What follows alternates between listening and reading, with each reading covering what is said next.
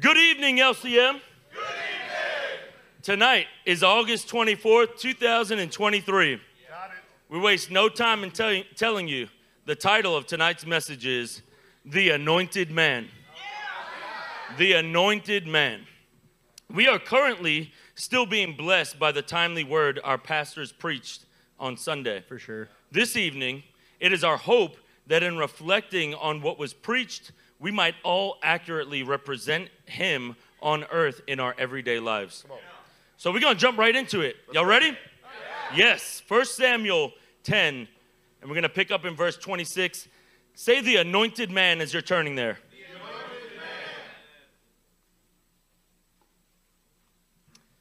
Verse 26 Saul also went to his home in Gibeah, accompanied by valiant men whose hearts God had touched. But some troublemakers said, How can this fellow save us? They despised him and brought him no gifts, but Saul kept silent. All right, some context. Saul is the anointed king of God, uh, over Israel by God. He is a man of God, chosen to be the leader of God's people. He is the very first king over Israel. He's received specific instructions, he's received commands from Samuel on what the next steps are for him as the king of God's people. At this point, God is with Saul. Can we say amen? He's touched the hearts of valiant men to gather around and stand with Saul. Troublemakers, sons of Belial, or sons of wickedness, are also in the camp. These men despise Saul, but in actuality, they were despising God. Saul kept silent. He kept his peace. Some might say he just played dumb. Why are we starting here tonight? When we talk about anointed men of God, is King Saul the first man that comes to your mind? No, no, but he's one of the best examples of what it looks like for a man to be called out and anointed by God in front of a whole community of people. So, early on in Saul's rule, he showed signs of cowardice. He was unwilling to say no to what God says no to out of fear. Right away, how can I relate? Men, husbands, have you ever been challenged by your wife when you're making a decision? Yes. Have you ever had your wife or children question your authority? Yes. Maybe not even directly at times, but you know it's opposing what God is leading you into. Yeah. This is where Saul was, and this is where we often find ourselves. We find ourselves being challenged, the authority and the anointing on our life being challenged, whether our, our wives or our children recognize it or not, we find ourselves being challenged, and we, as anointed men, are called to respond in a certain way. I can tell you right now, Saul's balanced mind, his double mindedness, was uh, an error for him, and it's an error for me that the Lord is working out. When God gives you everything you need to be successful, but out of fear of man, you deviate from the truth of your authority as an anointed man of God, you are displeasing to the Lord. Saints, Saul was given everything that he needed. He was anointed as the king. He was affirmed as the king. He was given instructions. He wasn't just left out to dry. Valiant men gathered around him, but there was still something there that needed to be dealt with immediately in his kingship. That had he dealt with it rightly, things might have turned out differently. When it comes down to it, the troublemakers in my life are my own lying thoughts that try to convince me that I'm unable to overcome, yeah. that I'm unable to lead my wife, that I'm unable to lead my children. These are the sons of wickedness, the, the troublemakers in my life. There's an immediate and subtle deviation from the actual truth of God's word when we choose to stay silent about what God wants us to take action on. Let's see how this progresses in Saul's life in 1 Samuel 13, picking up in verse 12. All right. 1 Samuel 13, 12 says, I thought, now the Philistines will come down against me at Gilgal, and I have not sought the Lord's favor. So I felt compelled to offer the burnt offering. You acted foolishly, Samuel said. You have not kept the command of the Lord that God gave you.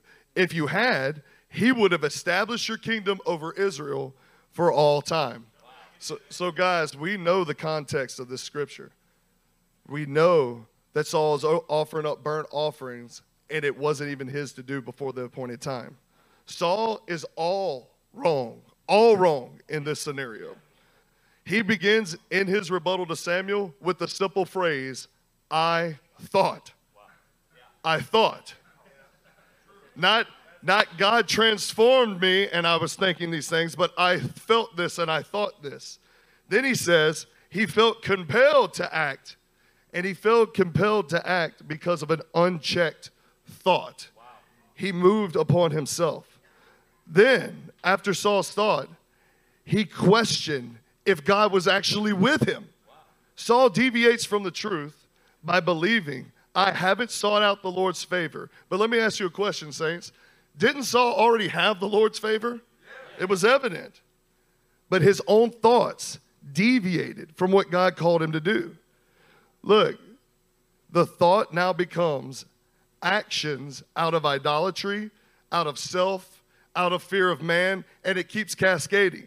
Saul has taken matters into his own hands and now feels compelled to offer the offering.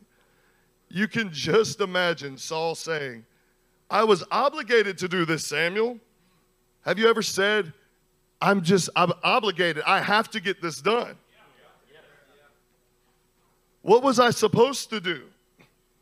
Saul was supposed to do what Samuel told him to do. God had not failed Saul, God favored him. And yet, he felt obligated and pressured to do something that was clearly wrong. The fear of the Lord was already upon him. You know, 1 Samuel 10 1 says, This will be your sign that the Lord has cho- chosen you, Saul, as leader over his inheritance. It was clear the favor of the Lord was on him. So put yourself in Saul's sandals right now because none of us are any better than Saul. God told me to do something but instead, let me pray about this and search the word for direction because I'm actually fearful. I know the word clearly says to turn from evil, do good, seek peace, pursue it, but I feel compelled to keep the peace. After all, I've had many things that I've accomplished throughout the day in my own eyes.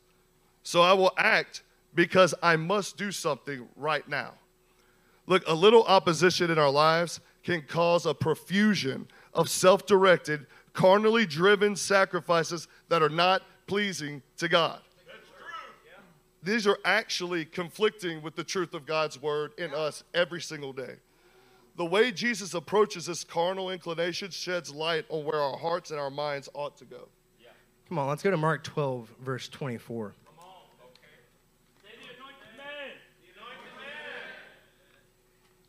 See, the problem with Saul is he deviated from the truth. Saul had the truth, he had what God was speaking in front of him, and he deviated from it.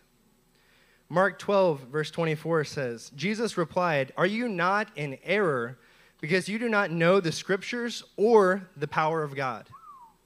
Anytime we are in error, anytime we are acting like Saul, it's because we are either not walking rightly with the scriptures or his ability to empower us to do those scriptures. See, I naturally deviate from his word if left unchecked. If I'm not constantly meditating on his word and refocusing on his divine truth, I naturally deviate. There is a constant force in this earth always pushing against us, trying to get us to conform to the ways of this world. The word is the thing that sets us free. Amen. We're talking about what it is to be a man, what it is to be an anointed man. It's a man who lives by the word.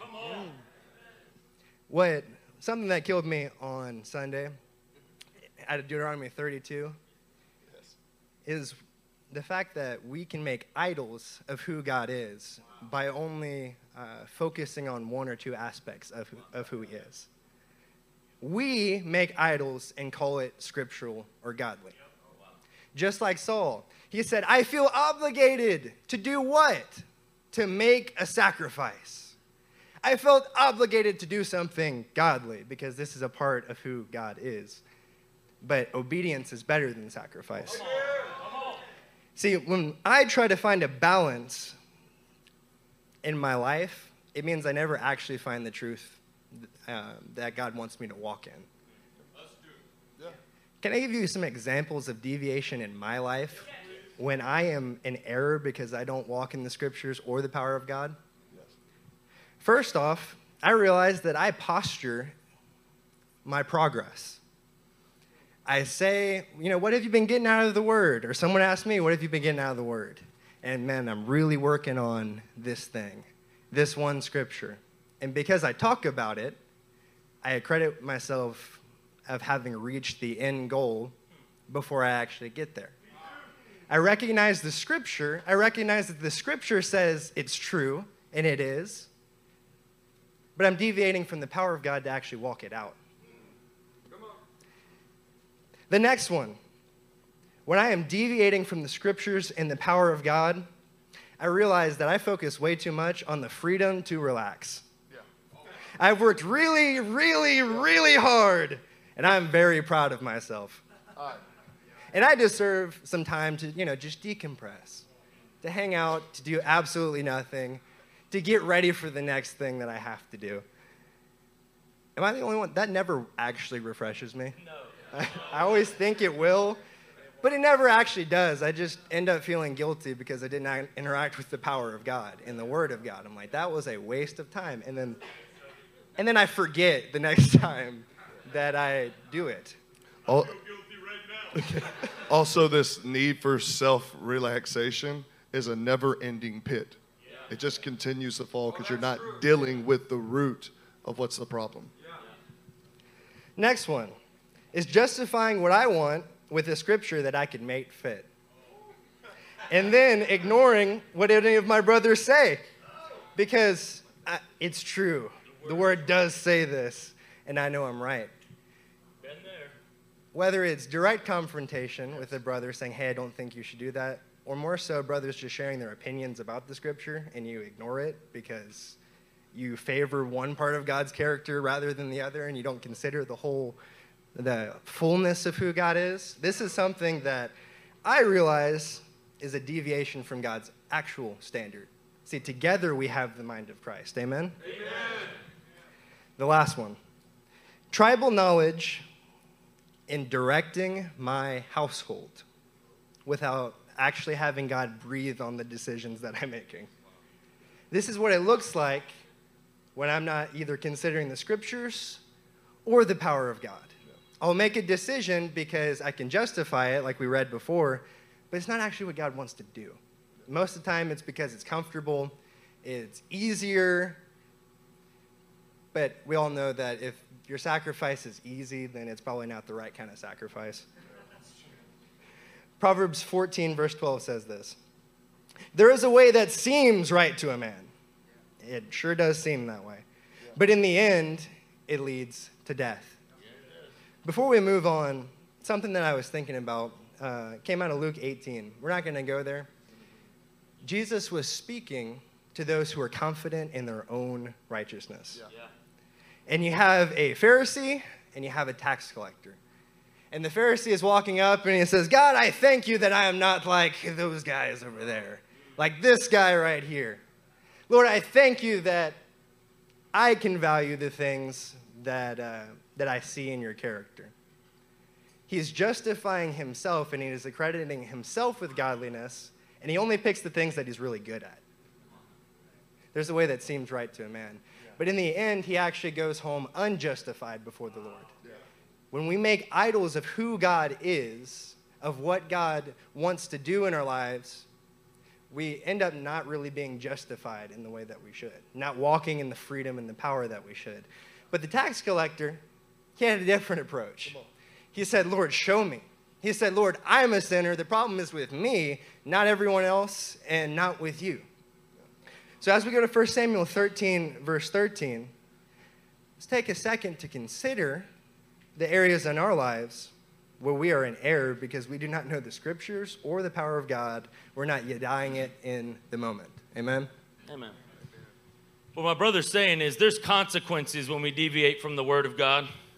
There's consequences when we deviate from the Word of God and being empowered by His Spirit. 1 Samuel 13 and verse 13 says, Then Samuel said to Saul, You have made a foolish choice. You have not obeyed the commandment that the Lord your God gave you. Had you done that, the Lord would have established your kingdom over Israel forever. But now, your kingdom will not continue. First of all, let's say that Samuel's response should be all of our responses in an instance like this. You have made a foolish choice. Second of all, God's ways are always just and true. Y'all are familiar with Nouthetic counseling, yes? Yes. For those of you who are not, it's this simple. What did you do? What does the word say? And what are you going to do now? Can I tell you that this church needs a revival of that foundational teaching? Come on. I can tell you right now, my home needs it. And so I know it, it's needed in this house. What did you do? What does the word say? And what are you going to do about it now? I tell you, an anointed man takes a stand on what God's word says. Our choices have consequences. When we deviate from the word of truth, there are consequences, small and great alike. No matter how, how little it is that we've moved away from it or how great it is, there's going to be consequences. And remember, we're talking about anointed men that rightly reflect the Father. When we misrepresent Him, there are consequences for our actions. However, you choose to dig into this passage, you cannot escape the fact that the Lord would have established Saul's kingdom over Israel had he obeyed God's word.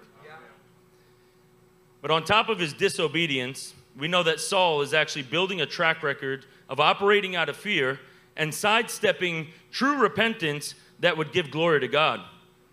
I tell you, that has been me this week. Rather than giving glory to God, I double down on my disobedience. When I know that I've done something wrong, I try to twist scripture and try to make it something else. I try to say, like the pastor said on Sunday, tomorrow I'll get this right. Saints, it doesn't get right tomorrow, it gets right tonight. Where Saul's life goes from here should be a terrifying reminder for our very souls. It is. Our point here is that God's judgments are always true and they are always just. Let's look at Ecclesiastes 12 to hear from the wisest man to ever walk this earth besides Yeshua. Ecclesiastes 12, 13 and 14. Having heard everything, I have reached this conclusion fear God and keep his commandments, because this is the whole duty of a man. For God will evaluate every deed, including every secret thing, whether good or evil. Saints, the duty of all mankind is to fear God and to keep his commands. How much more all of us in here who are anointed men of God, how much more should we put this into practice? When we deviate from the truth of God's word long enough, we're only storing up a fearful judgment and wrath upon ourselves. Every deed, every deed, including every secret thing, whether good or bad, it will be judged by God. So if we don't have your attention yet, this next scripture is surely enlightening. Let's go to 2 Peter 3:10 in the NET. Oh, it says this, "But the day of the Lord will come like a thief. Whenever it comes, the heavens will disappear with a horrific noise, with a roar." Take a sec. I, I don't know what that will be like, uh, but it'll be terrifying. And the celestial bodies will melt away in a blaze. Wow.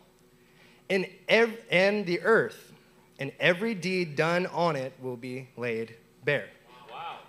So this is the passage that me and my wife have been studying this week. We've been studying 2 Peter 3, listening to the uh, foundations from two weeks ago, and really studying the day of the Lord, contemplating that, what that's going to be like. Uh, and it's been changing our lives. On this day, on the day of the Lord, when the Lord comes back, every deed, every action, the way and manner in which we live will be laid bare. More than that, God is going to wipe out everything that does not line up with the boundary lines that He set. It's a reckoning day.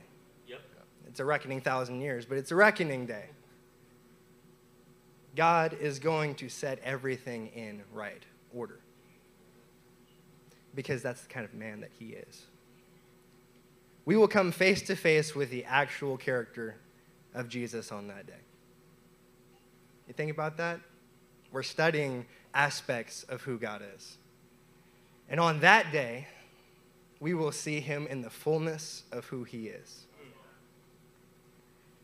So it causes us, caused my household, to consider a couple things. How do I choose to live in this life? Is it with a life and death seriousness that, uh, that I'd want to be able to present to the Lord that I gave him every part of my day, all my days? Am I walking in the actual character of Christ? Meaning what God has revealed to me and what he wants me to do now. Character is everything. If we can have the character of Christ, we know what to do and we can walk rightly.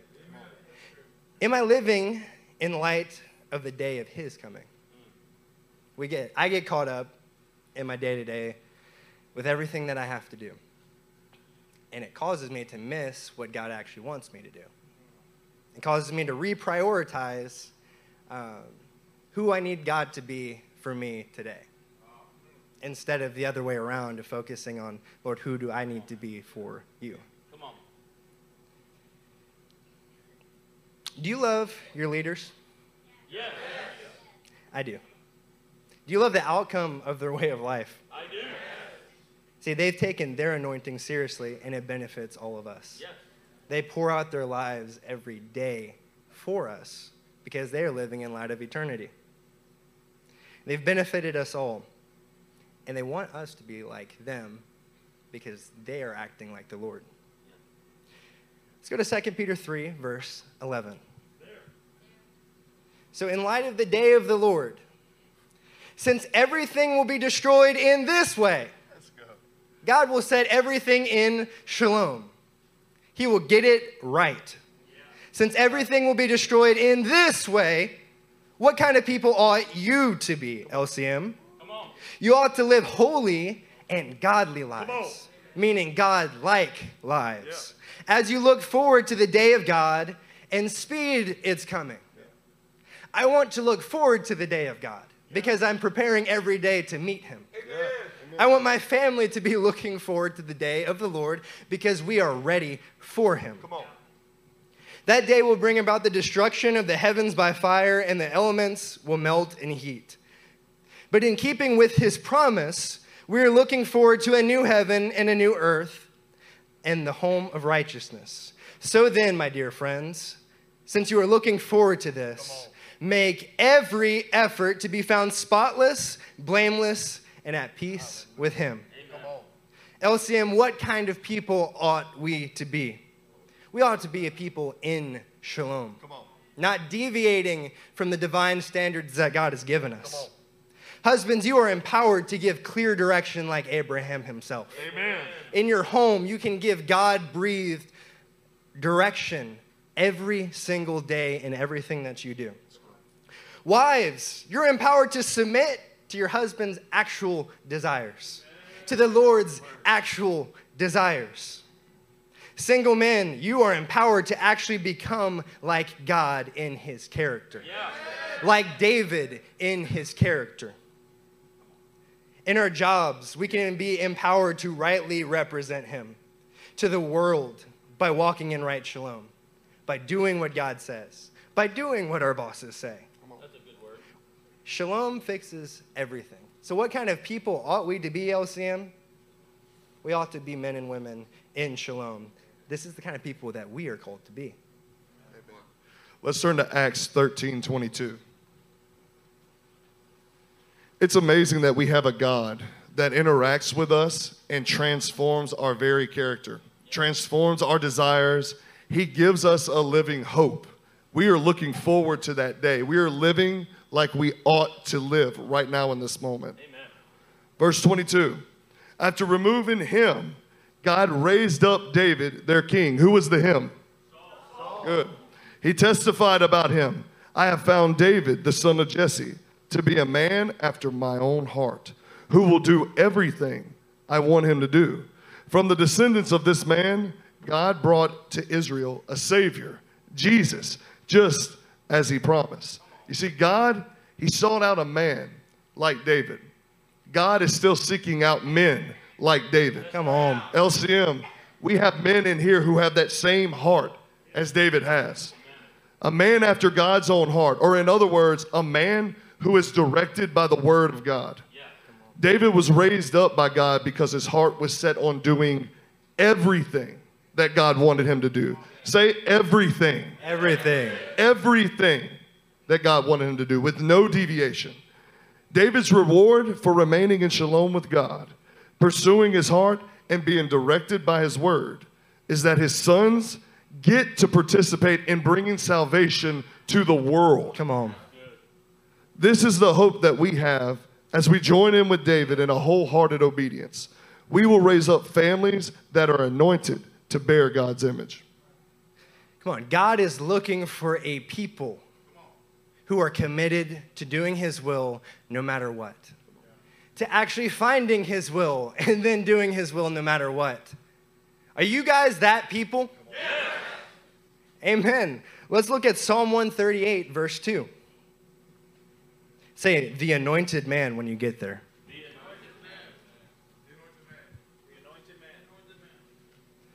Verse 2 says, I will bow down towards your holy temple, and I will praise your name for your love and your faithfulness. For you have exalted above all things your name and your word. When I called, you answered me, and you made me bold and stout hearted. This is one of my favorite scriptures. And this is also how we are supposed to become the people that we ought to be every single day. Yeah. See, in a Deuteronomy 6 fashion, we're ex- supposed to exalt his word everywhere we go, as we walk, walk along the road, as we get up, as we lie down, and taking every chance to realign ourselves and our family with his word and character. This has been changing my life this week, Yeah. guys. I realized walking um, and taking a sober assessment of my household that I was not studying the word with my wife nearly like I should. We would talk about it, we would text, but we never sat down together and prayed and sought his word and let him just speak to us. It was always what we've been reading, which is good. But it's missing exalting his name and his word above everything else. When we get home, instead of watching Netflix or instead of doing nothing and just trying to relax, we're choosing to exalt his name and his word. And can I tell you how fruitful that's been in my household? Oh. How much closer me and my wife are? It's something that I wouldn't trade for anything. We have to exalt his name and his word in everything. Search, hunt for areas in your life where you can find a way to exalt his name and his word in what you do. And God will bless it with fruitfulness. Men, if we get this right in our own hearts, then it changes our families. I'm watching it happen. It changes our kids. And from there, it'll change the whole world. It'll change our workplace because it gives you confidence. Because as one unit under heaven, you are walking in shalom and you're walking in the way that God has called you to walk in. Yes. Let's turn to John chapter 5 and verse 20. We're going to do this in the NET. On Sunday, our pastors preached out of John 5, verse 19, that Jesus only did what he saw his Father doing. Verse 20 says, For the Father loves the Son and shows him everything he does, and will show him greater deeds than these, so that you will be amazed. For just as the Father raises the dead and gives them life, so also the Son gives life to whomever he wishes. Can I tell you right now that as Jesus set his heart to obey everything that he saw his Father doing, the Father was right there waiting for him to reveal what he's doing to his Son because he loves him. What God is doing in our house right now is that he's revealing his plans to us. You know what that means? You are sons and he loves you. God showed Jesus everything that he was doing, and God is showing us these things so that we can walk like Jesus. We can have confidence that will show us everything we need to know every step of the way. Saints, I needed to hear this this week. I needed to dig into this passage. I needed to take that word and put it into practice this week. Let me tell you what it taught me. It taught me that I can have confidence as a son of God in every situation in leading my wife and in leading Come my on. children. Saints, I know that God didn't anoint me just for me to feel good. He didn't anoint me for that to stay in my own little circle. It, he anointed me so that I can teach my wife by His word, so I can teach my children by His word, so I can give a good instruction to my brothers by His word. In every decision needed for my family, God is lovingly showing me His plan. And that, that humbled me this week. It humbled me to know that God isn't just sitting up there waiting to see what I'm going to do. He actually is revealing himself. Saints, what I've seen is that God did the same thing for Saul. Why we started there? Because Saul, in his flesh, in the, in the carnality of his own heart, chose to reject God's word, chose to reject what God was revealing to him. And I found more of that inside of my own heart than I'd like to admit.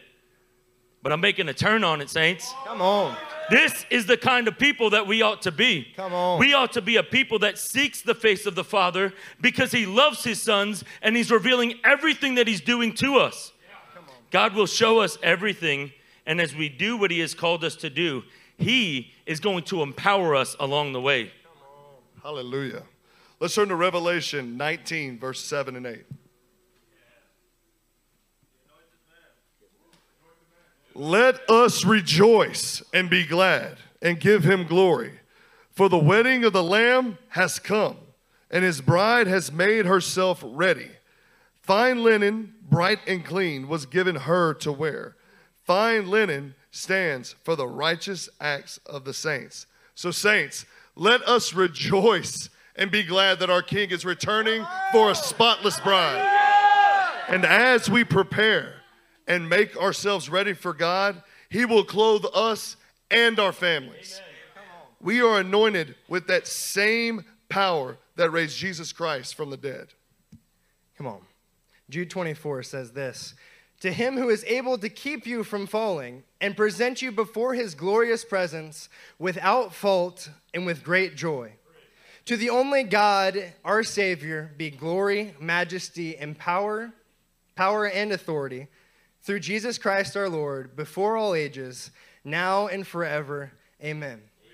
My friends, when you recognize the areas that uh, deviant behavior is present, like in Saul's life, also remember that it is Him who is able to present you to Himself without fault and with great joy. On whose part? I'd say both of our parts. the evidence that our families need is for us to have the confidence that He is making us into something new. Amen. Let's turn to Titus 2. We'll start in verse 11. Someone say the anointed man when you get there.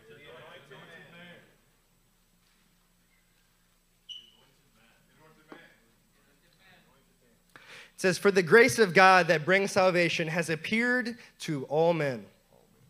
It teaches us to say no to ungodliness and worldly passions, and to live self controlled, upright, and godly lives in this present age, while we wait for the blessed hope, the glorious appearing of our great God and Savior, Jesus Christ, who gave himself up for us to redeem us from all wickedness and to purify for himself a people that are his very own, eager to do what is good. Oh, so in Revelation 19, we see that the bride has made herself ready. In Titus 2, we say that, see that Jesus is purifying for himself a bride. God is partnering with us so that we can rightly represent him on the earth. Yeah. He has appeared and has given us this grace, LCM. It has been given to us. He is purifying for himself with godly jealousy for himself, a people and a family that is his very own. Let's go to Deuteronomy 33. What is our response? Our response is an eagerness to do what is good. That is our response as the bride of Christ. Knowing that He's redeemed us, knowing that He has washed us with His word, and He's giving us righteous deeds to put on, we should have an eagerness to, that matches his zealousness to give us those good deeds. Deuteronomy 8, uh, 33, verse 8 says, And of Levi, he said, Give to Levi your Thummim and your Urim, to your godly one or your godly man, whom you tested at Massah, with whom you quarreled at the waters of Meribah. Saints, Levi was anointed with the Thummim, the perfection of God's word. Levi was anointed with the Urim, the fiery spirit of holiness. Yeah. And Levi is called God's godly man. He is called by Moses a godly man. Verse 9 says, Who said of his father and mother, I regard them not. He disowned his brothers and ignored his children, for they observed your word and kept your covenant. Saints, the men of Levi said no to familial relationships over God's word. They said yes to guarding God's word, and they said yes to preserving the covenant between God and man. Can you see how this is growing? You can see how this is escalating? Let's look at verse 10. They shall teach Jacob your rules and Israel your law. And they shall put incense before you and whole burnt offerings on your altar. Saints, Levi's anointing was given to him to do and to teach God's word to all Israel, to his entire family.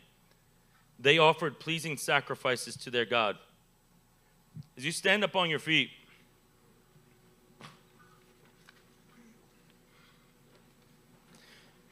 verse 11 says, Bless, O Lord, his substance, and accept the work of his hands. Crush the loins of his adversaries, of those who hate him, that they rise not again. The work of Levi's hands are blessed and accepted by God. His enemies are completely destroyed, unable to reproduce, unable to gain victory over them. Can I tell you, saints, the Lord is encouraging us that He is anointing us like Levi. He's anointing us and elevating us with His word and with His spirit. He's anointed us to say no to anything outside of His plans and purposes. He has anointed us to guard the word and the covenants. And He has anointed us to do and to teach God's word to our family. What we want to encourage you with tonight is take that anointing and take the sword of God's word to anything that is deviant from the divine standard. We are becoming the priests that we ought to be, standing underneath the anointing of God. Saints, we have to stop wavering between two opinions. We have to stop allowing excuses and deviating from what we know is right what we know the scriptures plainly say, what we know the standard of God, what He's put on our hearts, the way our leaders have led us, shown us the way to live. We have everything at our hands to make everything beautiful right in front of the Lord, everything that we are. And the thing that we have to do, and it's so easy, is get rid of the excuses that are getting in the way of what you know the word plainly says we have to let this message actually impact us. The convictions that we hold to, that we actually have to hold on to them each and every day. We have to exalt both His name and His word. We must do that each and every day. We can't allow ourselves to, ma- to make excuses any longer. We can't allow ourselves, just because no one may be around in our own home, that we can make a certain decision and call it God any longer. We cannot do it. Our children are watching us and they will adopt the same attitude. Our wives are watching and they will adopt the same attitude. We have to be men who are walking in that anointing and looking at those that are entrusted to us and saying, I know, Lord, that what you've anointed me to do is to take this and perpetuate this among the nations. Yeah. Saints, He has empowered you and He will empower you. Amen. And He will continue to empower you. We have to search our hearts and we have to find those areas of deviation. Let's pray. Father, we thank you for today. Lord, we thank you that today is the day that we can start reconciling these things in our life. Lord, we are asking that you would deepen our roots. Father, that we would not be tossed back and forth like reeds, mighty God. Lord, but that we would consecrate ourselves. Lord, that you would consecrate us as your priests so that we might not only be men, but be the anointed men that you called us to be. Lord, we want to live in light of eternity. Father, we want to live in the empowerment to actually live out your word and represent your character in ourselves, in our families, and in the world around us. So, Lord, as we worship, speak to us, show us what we need to have cut off in our lives. Jesus, we thank you and we love you, mighty God. In Jesus' name, amen.